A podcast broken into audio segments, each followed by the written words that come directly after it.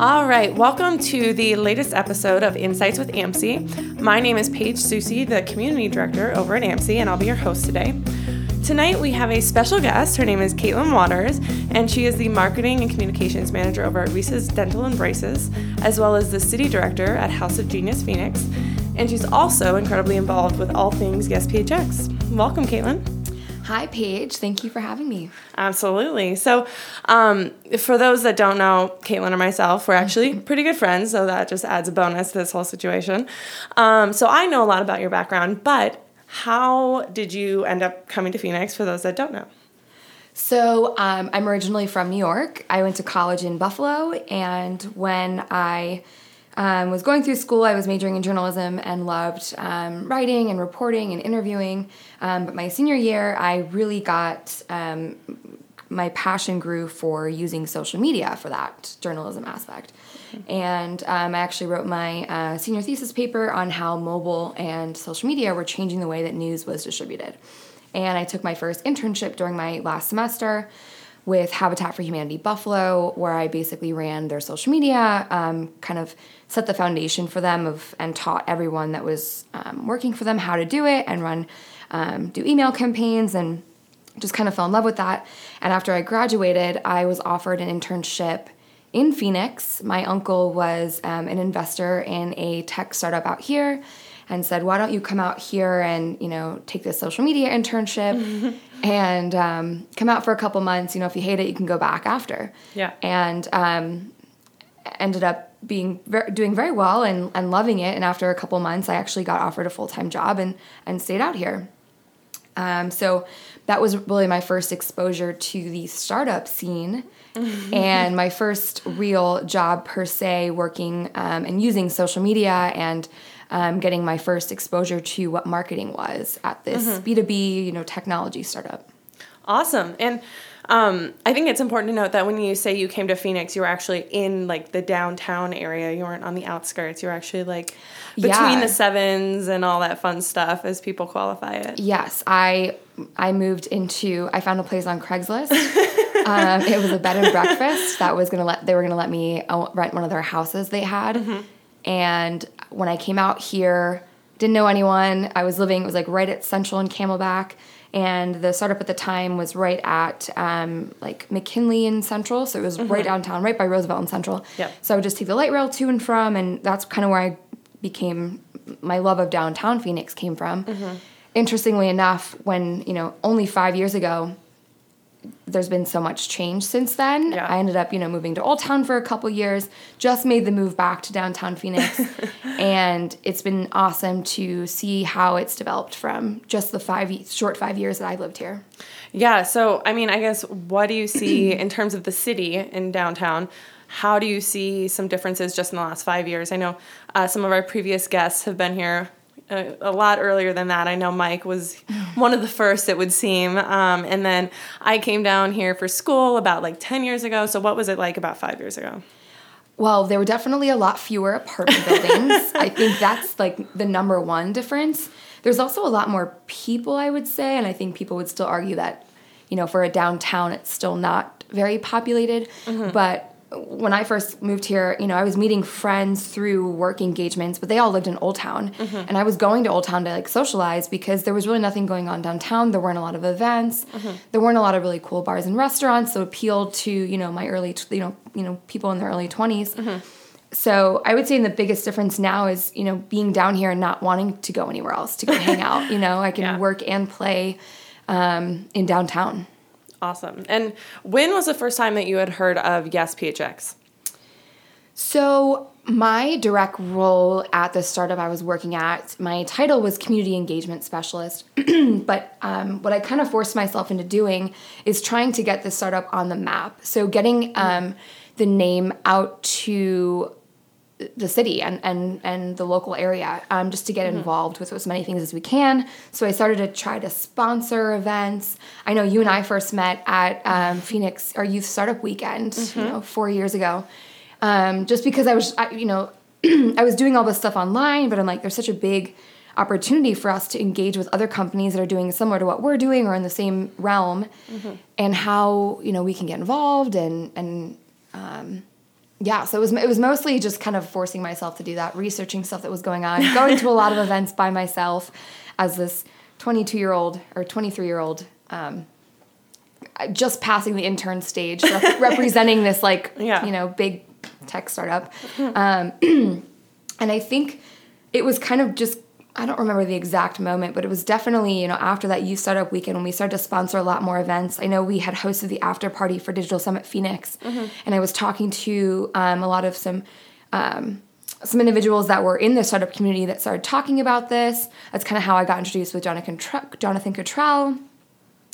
And um, when I, ironically enough, the month I left the startup company and started where I am today at Risas Dental and Braces, which is a little over two years now, I remember getting an email from Jonathan Cottrell that was like, "Hey, I have this crazy idea. Would you want to take over the social media for Yes PHX and help with marketing, but but really just take over social media because you know I can't do it day to day, and I think you'd be awesome at it." And um, bottom line, I was like, "Yes, absolutely." So I remember the email title like it was yesterday. It was like, "Yes PHX is yours," and it literally was like, "Here's the passwords. Like, go wild."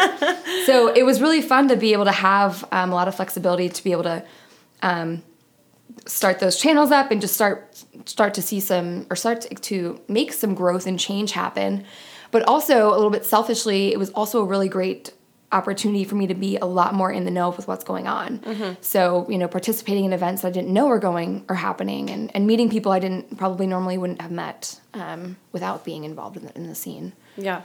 Yeah, and I think your story sort of epitomizes the challenge that a lot of young and aspiring entrepreneurs have to deal with. And entrepreneurs are just people out of college, which is trying to figure out how to break into whatever scene it is that they're trying to break into. And um, you did you did it so so well here, and you're so ingrained now. So um, for you know some of the people that may be more hesitant or not knowing where to start where do you suggest starting to sort of do that So I have two really cliche quotes that I live my life by. One of them my dad's been saying to me since I was probably, you know, just learning how to walk. Um, but one is um, not fearing what you haven't failed at, and nothing good happens in your comfort zone.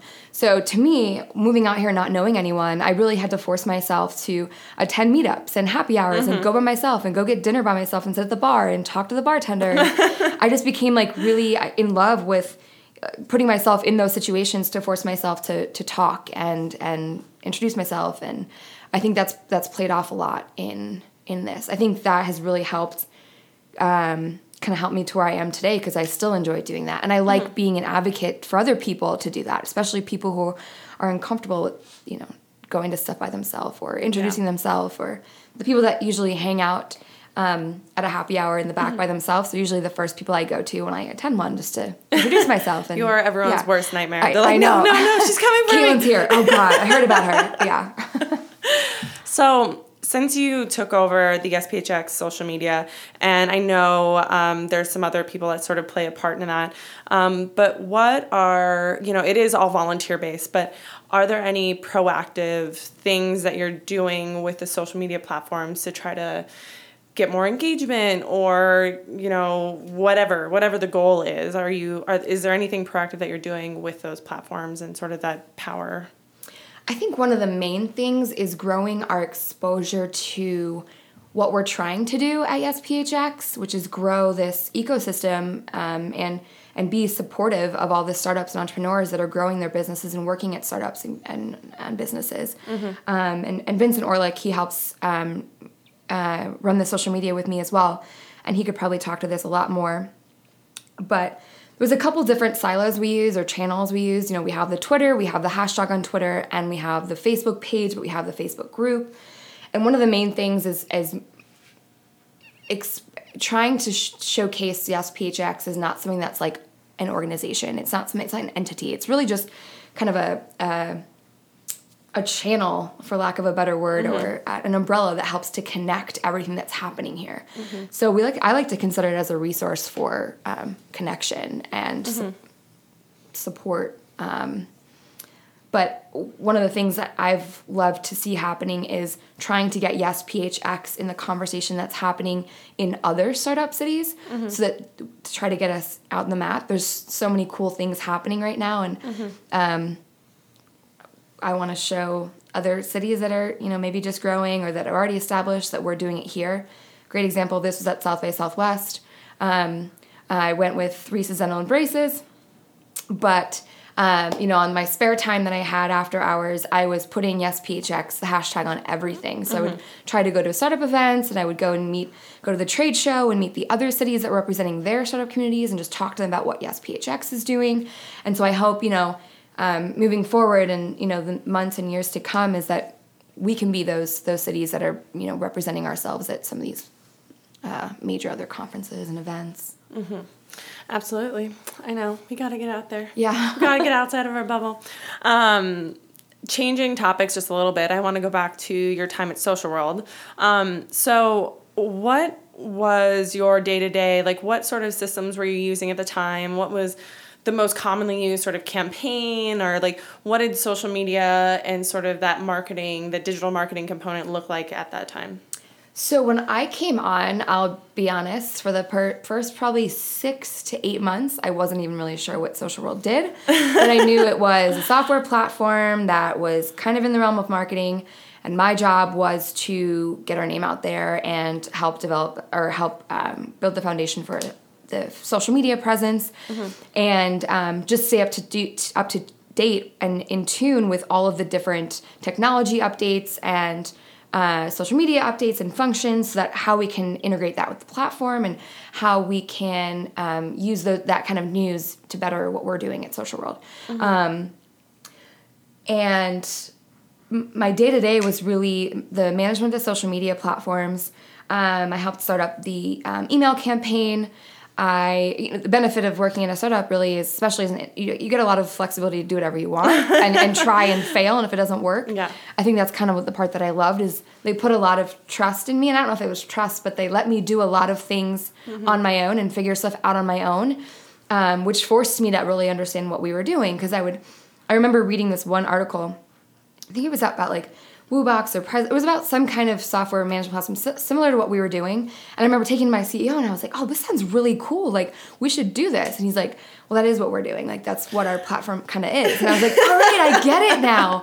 So it, it was kind of cool. Um, one of the cool things I did do was I started a Twitter chat. Mm-hmm. At Social World, um, it was a really cool thing. Once a week, we used the hashtag Chat World, and we would just talk about these, you know, marketing topics. I would develop five questions around that mm-hmm. topic, mm-hmm um, and I just, for the six to 12 months leading up to that, I was participating in them. Mm-hmm. So then I already had these, you know, networks of people online that knew were in that industry and would love to participate in Twitter chats. Mm-hmm. And so I started that, and that became a really cool thing for us to use as uh, content that we were putting out because we were able to like find out what people were wanting to learn more about, mm-hmm. and then also things that were lacking in in software platforms that you were, they were using for marketing mm-hmm. um, you know things that weren't working and were working and then being able to talk to the dev team and talk to the other marketing team members and the ceo about stuff that we can how we can better our platform yeah so that was really cool that's awesome and um, I, I know i saw you share something about the benefits of twitter chats lately yeah um, i can't honestly say the last time i saw one happening on Twitter. Yeah. Are they still? Uh, is it so still actively do. used? It's or? interesting. We now that I work for a dental and braces company. It's, it's interesting now. I actually, you know, t- coming from that B2B, like really totally different um, demographic background, mm-hmm. I still loved what the power of Twitter chats can do. I mean, mm-hmm. I've made so many introductions and people that I've actually gotten to meet in real life at conferences and stuff. And um, we guest hosted a um, Twitter chat for Children's Dental Health Month with um, the University of San or is it University uh, San Antonio. Um, they have a company called Salud America, mm-hmm. and they focus on Latino and Hispanic healthcare topics and issues. And um, they host a weekly Twitter chat called uh, hashtag Salud Tues. It happens every Tuesday. Mm-hmm. So we are actually able to guest host for Children's Dental Health Month. So we helped develop these five questions that had to do with dental health, and um, strategically, I know that we're moving into San Antonio. That's one of our new markets. So I'm like, this is going to be ah. great to be able to have, you know, these familiar names and yeah. organizations that I can then reach out to and be like, hey, this was awesome. Love talking to you on that Twitter chat. You know, can we meet up? I'd love to learn more about the area and do, mm-hmm. little, you know, we'd love to hear about some research you have about the demographics in the communities that we're moving into. Mm-hmm. Um, so that was a really cool thing for us. Awesome. So the Twitter chats have carried over, not as frequent as they were no, before. not as frequent. You know, they've they've really they have died down, and maybe it's because I'm not as heavily looking for them. Yeah. There are a couple that have survived. So uh, Sprout Chat was actually one of the first ones I ever participated in. Sarah Nagel, she used to run them. Um, she's still involved with Sprout. uh, The company it's it's owned by the company Sprout Social. Ironically enough, we use Sprout Social now for our social media marketing. So a couple, like you know, here and there, I have a couple um, comp- uh, employees and coworkers on the marketing team that I've had them actually participate in the chat because I think Yeah. it's really valuable for them to not only be able to learn from other people, but also be able to know like provide value themselves. Mm-hmm. My favorite part was them being involved in the Twitter chat. You know, it's just coming on right after graduating college and after a couple months working at Risas and stuff, and they were actually able to know like some of the answers to the questions they were asking mm-hmm. and be able to provide insights. And I I loved I loved that. That's awesome. So, what other sort of campaigns or strategies have carried over? Because I know with Social World, that's definitely you know the B two B side, and now you're in the B two C. So, what what things have you seen carry over carry over effectively versus you know they've sort of gone by the wayside? I think maybe the on the on the other side, we did a lot of Facebook advertising at Social World that was not successful.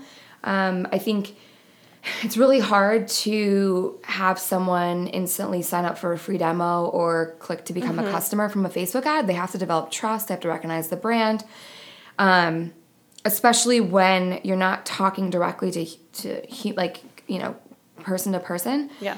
we started doing Facebook ads at Risas Dental and, and some other companies that I've had done them for where it's more B2C.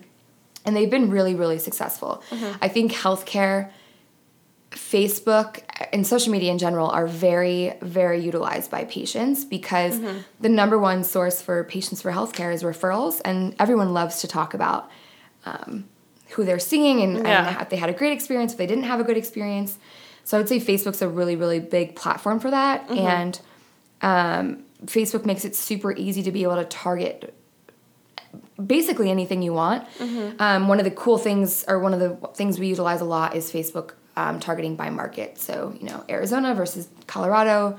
Uh, versus Nevada versus uh, Texas, and then all the way down to Phoenix, and then Denver and San Antonio and uh, Las Vegas and Tucson um, and making it, the company feel a lot more community feeling rather than like doing this big pl- post about your company to a bunch of different markets that have never seen your brand before Yeah. and they're like oh my gosh it's just another chain company that's trying to get patients Yeah, and I know that uh, one of your focuses is definitely really developing those relationships. Sort of what you were saying about San Antonio is like connecting with the community and then providing the value afterwards, um, which makes it a lot easier for them to sort of embrace, which makes sense. So.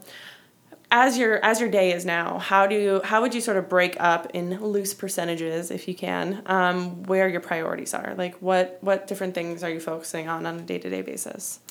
I think, um, more generally speaking, um, not just Risas Dental, but also like yes, PHX and you know Social Media Club, and um, of course they're all very different priorities. But I think there's there's major buckets. So one of them is reviews, 100 percent. You know, people are talking about you. Um, you know, most of the time, people are more inept to leave a review on their own when it's negative. Unfortunately, So yes, um, but they but they are they are willing to leave the reviews positively too. You just have to make them aware of what the channels are that they can utilize. Yeah. Um, so that's a heavy focus for us. Um, and then I would say, you know, in person event activation. So how are you getting out into your community and actually interacting with those potential patients and current patients to make them, you know, want to come back and see you? You know, it takes a lot more than just seeing a post on social media or you know a review from someone to be mm-hmm. able to make you know a purchasing decision or mm-hmm. you know a decision about what doctor you're going to see. So that's a really big thing for us is how can we get involved with the community as much as possible? Mm-hmm. Because especially when you when you're from a company that has multiple locations everywhere you want to be able to still have that local feel for people that are patients in each individual office or um, you know customer at you know local pizzerias and then uh, social media for sure um, i would say is the other thing is building our online and offline community and how we can connect the two And how are you connecting the two? So, right now, a lot of it is the pre posting, the tagging of any co- other companies that are involved with what we're sponsoring or what, who we're involved in. Um, the the during is you know always fun because you can do Facebook lives and um, you can do live tweeting and, and picture posting and putting where your location is and um, it's, it's even better when those other companies you're partnering with are doing it for you or they're doing it on their own channels because that even leads to more exposure. And then the after is following up with those um, those other companies that you were working with. Um, you know whatever your goal is with that event if it was you know to get more appointments you know to get new patients or if it was to get more email signups or you know you want someone to sign up for your demo looking at what that was and then making sure that if you're collecting any of that information at the event you're also following up after. Um, but we utilize social media a lot before after and during just because we want to, people to know we have a presence. And it's interesting having you know, right now we have 20 different dental offices, so we want each one of those to have a different feel.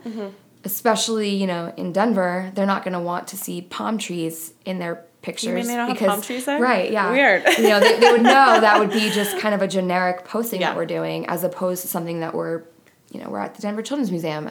You know, Mm-hmm. it actually makes them feel that we're actually getting out and engaging with that community instead of just posting Mm-hmm. a picture from our Phoenix event, you know, Yeah. Denver channel.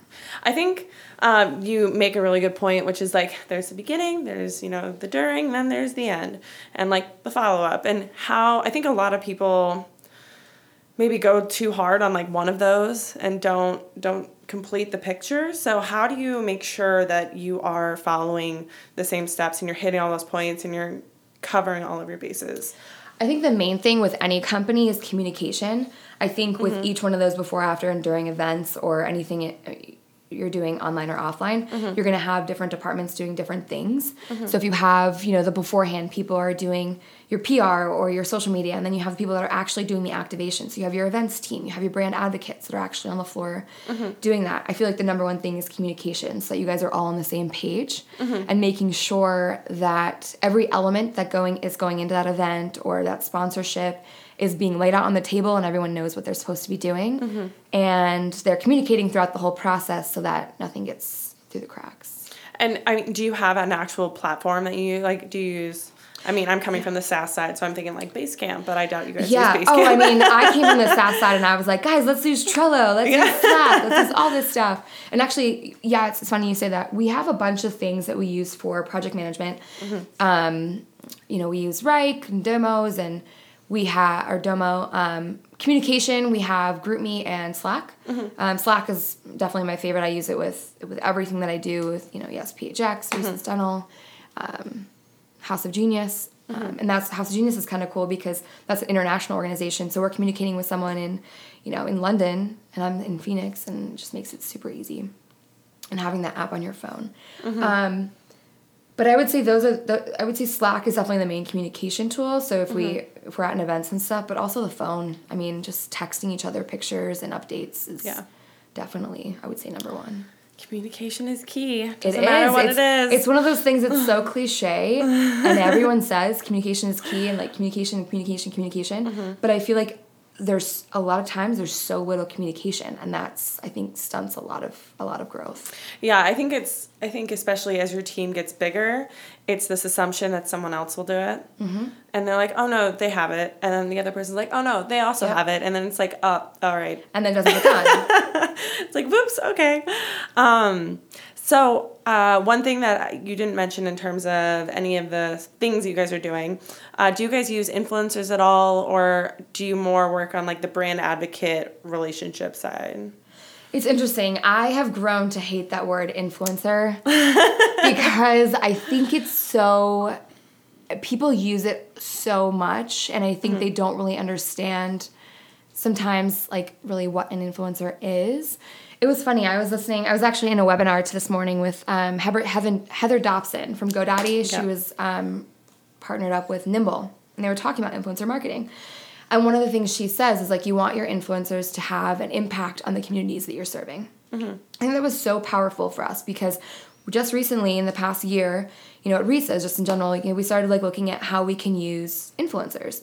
And, you know, we were being sent from our PR team all these really big huge following Instagram accounts and blogging accounts, you know, with millions of followers. And I'm like, I don't really know how relevant this is to us because with a million followers, how many of those people are actually in Phoenix? How many yeah. of those people are actually in Denver or in mm-hmm. Tucson? So that was a struggle, um, being able to provide reasoning of why we want to put any of our budget towards that. Yeah. Because it would just be a waste of money for us to be able to be shooting dollars at, you know, or, you know, at, at an influencer that wasn't really talking to anyone. Yeah. Um, so it's been a really big learning experience. We've had some really good experiences with these micro influencers, yes. quote unquote. Yeah. um, so one of the main things that I always ask for is analytics behind what their following is. You know, mm-hmm. how old are they? Um, female male uh, ratio, and then location. Location yeah. is probably the number one because I think people get so obsessed with follower count. But you know, Doesn't we had one anything. influencer that had um, even fifteen thousand, which isn't a lot, but the majority of her followers were in Miami. Mm-hmm. I'm like, okay, like this isn't gonna help us. But then we yeah. had this one Instagram account that had like think she had like 2,500 followers, but they mm-hmm. were all in Phoenix or Colorado. And we actually got appointments from her posts mm-hmm. talking about our. So it was like a, a no brainer. And I think yeah. people just get so obsessed with these follower counts and just yeah doesn't mean anything. Yeah, no, I, I um, wrote a blog post I don't know, recently, and it was really interesting to look at the the numbers, like the actual statistics behind engagement, like ROI on like the mega influencers, so like the celebrity status, and I mean it's like abysmal. It's nothing. And for how much you have to spend for a single post. I mean, I know I've seen the numbers for like Kim Kardashian and it makes my head want to explode. I'm like, what? Yeah. um, whereas, sort of like what you said, this micro uh, influencer, the engagement and the dedication is just, um, you know, the, the relationship with the following is just so much more organic and natural that it pays off. Yeah. I mean, especially when you have a company like these fit teas and like yeah. Herbalife and or whatever you know brands or celebrities are you know promoting those companies you're able to purchase that product anywhere you are mm-hmm. but when you have a business that is only found in you know 20 zip codes mm-hmm. like what good does that do you can't yeah. do anything you're not going to buy you're not going to become a patient from new york yeah. so it's been fun though. It's been fun to see results and how different ways that we can actually track the success of those campaigns. Mm-hmm. And how are you tracking it currently? So, um, a lot of the times when they will post something on a blog post or run ads, we'll create those links into UTM codes so we know exactly in our Google Analytics that they're mm-hmm. coming from that post onto our website. And then, you know, unique phone numbers. So, we mm-hmm. make unique phone numbers for all the efforts that we're doing so that oh, wow. if they actually are going to call we know that we had that placed on you know someone's instagram post or blog post yeah um, so then it's making sure that you're following up and listening to those calls so you can actually show that you know that person is actually making an appointment or if they're just calling mm-hmm. for pricing questions but either way i mean a call to us that means that someone's listening they're to what they're po- yeah that yeah. means someone's listening to that person's post so that to us that's a win yeah absolutely so, looking more towards the future, I mean, there is the Cambridge Analytica thing, and then, you know, that's on the privacy side, and then on like sort of the AI side, and the ability to provide so much more context and just like do a deeper dive into a simple social media post and better understand customers. Have you guys started toying around with at least like the AI side, and then has the Cambridge Cambridge Analytica side. Two questions I know. Um, has that privacy side sort of posed any issues for you guys? Well, I'll touch on the Cambridge Analytica side first, only because. So it's a little bit different from like a House of Genius or a Yes PHX. So working in healthcare, you have HIPAA, so that's like a whole other ballgame when you have yeah. to do social media. Um, so the data side is super, super important. I mean, any patient that we take a picture of, we have to have a signed consent form and we have to have it on file. Right now, I don't think you know we're big enough that there could be. I mean, there could always be an issue that someone is like, I didn't give you permission to use my picture, and then we can mm-hmm. get in mm-hmm. trouble. And then also talking about any patient's treatment because that's totally you know not allowed. Um, but to us, that the thing about the data for us is it doesn't really concern us since we're already so proactive about protective protective of our patients' data.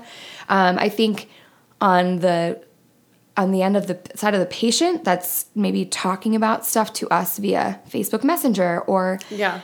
Facebook posts. I mean, we get patients who ask us questions about pricing. We get patients who ask us about, um, you know, things that are going on in their mouth and their teeth and asking us dental advice and health advice through Facebook Messenger. You know, there's always the risk that they think that, you know, they're watching the face, they're, they're looking through the Facebook Messenger. How do you guys respond to that? There hasn't, we haven't had to. I mean, there's been, we haven't had to. There's been, our, no one has ever like asked or, It's it hasn't gotten far enough. yes, it hasn't gotten far enough Yeah. to that point. Yeah. I think we're really lucky to have a really smart team where Mm-hmm. we would be really prepared to answer that and, and be involved in that. Um, but we're not taking anything that's happening on social media and using that towards, um, like, we're not, we would never talk about a patient asking us a question for something. Mm-hmm. And that's kind of a hairy situation. It's like,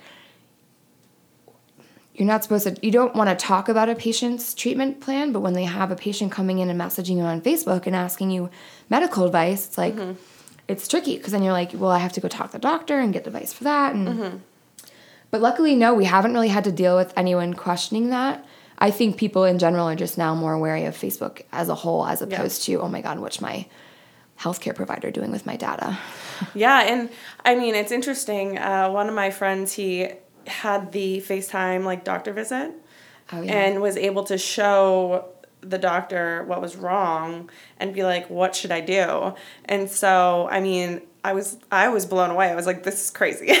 yeah. So going So, in going into that yeah. AI side, it's interesting because I think that there's a lot of really cool healthcare companies Mm-hmm. doing it like very very cool. We don't do anything at Risas.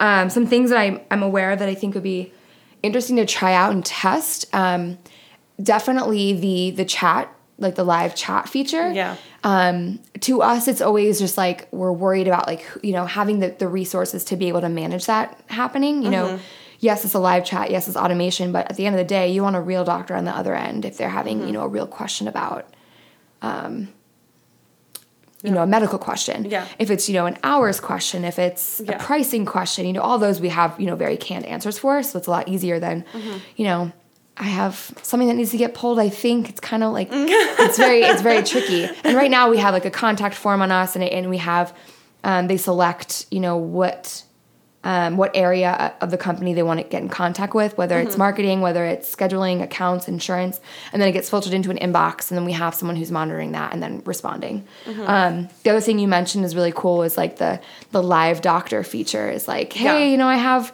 I- you know, what have mean, whatever going on. yeah, that, exactly. yeah. Um, something I don't think we've thought about yet. I think mostly it's we're learning a lot of this stuff as we grow so fast. Is we got to start having some resources delegated to figuring out, you know, is this the best fit for us? Is it Mm-hmm. worth the effort? What are the pros and cons? Yeah. Um, but I'm I'm all about the technology and the automation, and I think that's it's something really cool.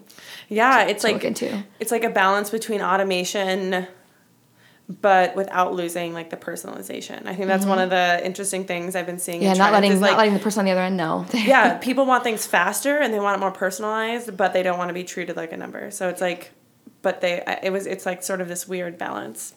Um, yeah, I'm really interested to see, you know, just seeing how the healthcare side has been going, where we are in like five, ten years with just all of this. It's Yeah. crazy.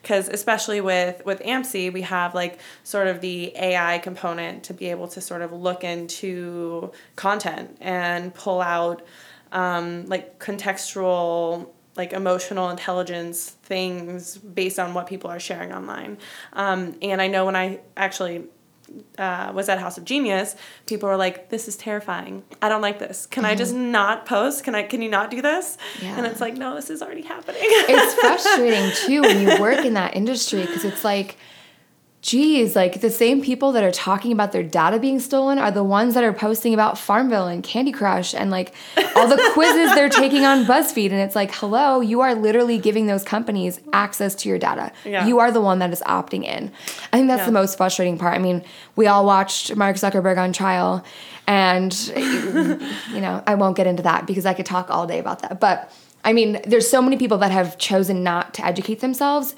or, you know, just been naive to it and now Mm-hmm. are realizing like, holy crap, I really did give so much of my data away, but only because I let them take Yeah. it from me. yeah. So Yeah, I know, and it's. I think uh, just I mean talking to people and being like a, a photo that you post on Facebook. What do you think happens to it? like, and the ones that are like, you can just delete it and it goes away. I'm like, no, it's forever. It's forever there. yeah. And if it's not on Facebook, let's say forever, I mean, someone could have saved it and they uploaded Yeah. it to something else. and yeah. Anything you put anywhere online, it's like it's not safe. Unfortunately, I know. I'm the I'm the worst to talk about this because I'm the most like transparent person ever. Like I don't understand private Twitter accounts. I don't understand private Instagram accounts. I just think like if you if you if there's you know there's specific purposes for that to happen, I guess. But Mm-hmm. if you're just being your true self and you're out there and you're not ashamed of what you're doing and Yeah. nothing's illegal or harmful, like I just feel like everyone's just, you know. But you have if you're if people that didn't understand that all that stuff stays forever. I mean, if you're uploading stuff, you have to obviously be okay with it potentially being there forever. Oh man. Uh, yes. The things that maybe I wish I would have known, like at the beginning of college, I feel like there was. Oh yeah, like Yeah. the honestly, I think my biggest love social media, obviously, but Facebook, these memories or time Oh, hop man. things, like I don't no, want to be you, reminded. No, thank you. No, thank you. Yeah, I don't want to be reminded of things that I was posting. You know, no, I, it's terrible. Or like, oh my god, I can't believe I was wearing that. Or like, Yeah. I did not know how to put on makeup. I still don't, but Amazing. So amazing. Um, so one thing we haven't had a chance to touch on is House of Genius. I know you've referenced it a couple times, but most people probably don't know what House of Genius is. So can you fill us in on what that is? Absolutely. So, House of Genius is an international, non, now officially a nonprofit status, um, found in kind of startup central cities across the world. So, it was started in Boulder, Colorado, and our Phoenix chapter started in 2014. Um, and it happened after the, the current chapter founder went to a House of Genius and sat on the panel in Santa Monica, fell in love with the format, had to bring it here. Um, and essentially, what we do is we host monthly events for startups and small businesses, or even businesses that have been around for a couple years but struggling to accomplish something, um, can have the opportunity to present an ask. And we say the word ask as in just a question or something to promote uh, or provoke, I'm sorry, um, feedback and questions or answers around um, to a group of panelists that could be anywhere from a student in college all the way to a serial entrepreneur, investor, marketer, lawyers, and you know all in between. So it provides a really awesome opportunity for you to get feedback from people that you probably mm-hmm. wouldn't normally reach out to for feedback. And that's mm-hmm. my favorite part. We keep it anonymous until the event, and then mm-hmm. we ask when people are at the event to only use first name. So everyone's kind of on the same level playing field. You're not intimidated by anything. And you're not allowed You're to just- talk about work. No. So when you give your feedback to the companies, you have to just keep it um, very un, you know, candidly not talking about anything from your experience. You can't So- preface it. Be like, Pre- yeah. that one time I sold a company. Exactly. Or I my did this, I experience this." teaching Yeah. XYZ. Yeah. Um, and then at the end, of course, we do a reveal and everyone one by one talks about what they're doing. But my favorite thing is just getting in a room with people that you wouldn't normally reach out to for feedback. I mean, most Mm-hmm. people, the best part is like when you get like the, the most thought or the most ingenious feedback that a company could get and you hear it from, you know, a sophomore in college Mm-hmm. and it's like, I would never have been like, hey, can you help me with this problem I'm having? And he comes up with ideas that you never even thought of. That's my favorite part. Mm-hmm. And everyone leaves the room just super jazzed. And I love hearing panelists leave the room with the motivation to start their own companies and and you know a lot of the panelists that come and listen to other companies present have an idea for a business but they're kind of just like waiting for just like don't really want to take the jump and after they come out of that a lot of them start working on their own endeavors. Yeah, and um, I've had the fortune to help organize and then uh, be on a panel, and then most recently actually present, which is my worst nightmare. Um, Mm-hmm. yeah you've gotten but- you've hit all three areas. That's right. So paige actually was an organizer before i came on and then you were a panelist and now you just presented AMC. How cool is that? I know, and um, it's incredible to sort of be on the side of being vulnerable and sharing, and then having a group of people because it's a small group. It's like fifteen people. Um, really being you know invested and interested and wanting to help and give back give Mm-hmm. feedback and um, jeremy our ceo he went and was a panelist and he loved the experience of being able to you know provide feedback and so i think everyone and anyone that i've talked to or referred they just everyone loves it it's, Yeah. it's a really it's a unique format that you don't really get anywhere else No. Yeah, there's a lot of there's a lot of organizations that are doing kind of a similar format. I think the fact that we keep it you know invite only and we only Yeah. do that just because we like to have such an intimate group Yeah, it's a small group. dynamic. yeah I, I really love that and everyone's kind of forced to talk and my thing is like one of my main roles is getting the companies involved but i also if i talk to any of the panelists the one thing i tell them is like if you're in that chair like you better mm-hmm. have one thing to say like it's only an intimate group so if you're not going to say anything it's going to you're going to stick out like, Yeah. so you're participating because you are going to be actively involved Yeah. in the event Absolutely. So, on the topic of events, do you have any recommendations on things that are coming up, or maybe if people are interested in, you know, organizations to check out if they do want to get involved, either you know, for like Phoenix startup scene. Yeah. so our summer social is coming up. Um, the date is still TBD, but look out for that. That will be be announced. Um, I would say within the next couple weeks on the Yes PHX channel, and that's not so much of a formal event. That's really one of a you know one of the fun things we host. That's just totally just let loose, celebrate. You know, being in the middle of the year. You know, any successes, any failures. It's just you know drinks. It's fun. It's usually held at really cool venues. Previously, it's been like at the Saguaro, the Deuce, um, downtown.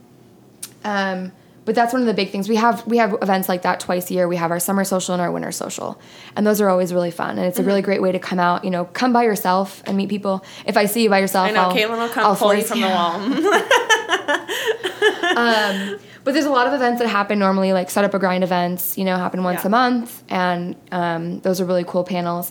Um, but makes, I think would, I would just recommend you to check out the YesPHX.com website Mm-hmm. because we have and the Startup Digest um, events calendar. yes. We have we post regularly. There's um, we also shout out individual people, organizations to link up with and, and look out for those events. But we post pretty regularly, so I would recommend going there, signing up for our email newsletter, uh, and going from there. Awesome. You'll be updated. Yeah. So, uh, if anyone wants to get a hold of you, Caitlin, for either stuff for Risa, so if you need to get your teeth done, um, or Yes. startup stuff, or House of Genius stuff, or all the things, clean, how can they do that? Um, so uh, if you want to get a hold of me for Risas, my email is cwaters at risas.com, and that's R-I-S-A-S dot com. Um, my Twitter handle is at Kate Waters. So She's C A I. incredibly active. I Twitter is my favorite. Be wary social media. if you yeah. follow her. uh, at c a i t underscore Waters, and then that's the same with my Instagram. Uh, Facebook's a little bit more. Uh, pick and choosy, so I would just Yeah. say hit me up on Twitter or email. And then my personal email, I'm sure you'll link it, but it's uh, Yeah. caitlin.e.waters at gmail.com. Fabulous. Well, Caitlin, thank you so much for coming in. It was a pleasure having you. Yes, thank you so much. This is so fun. Absolutely. All right. Well, thank you everyone for listening. Until next time.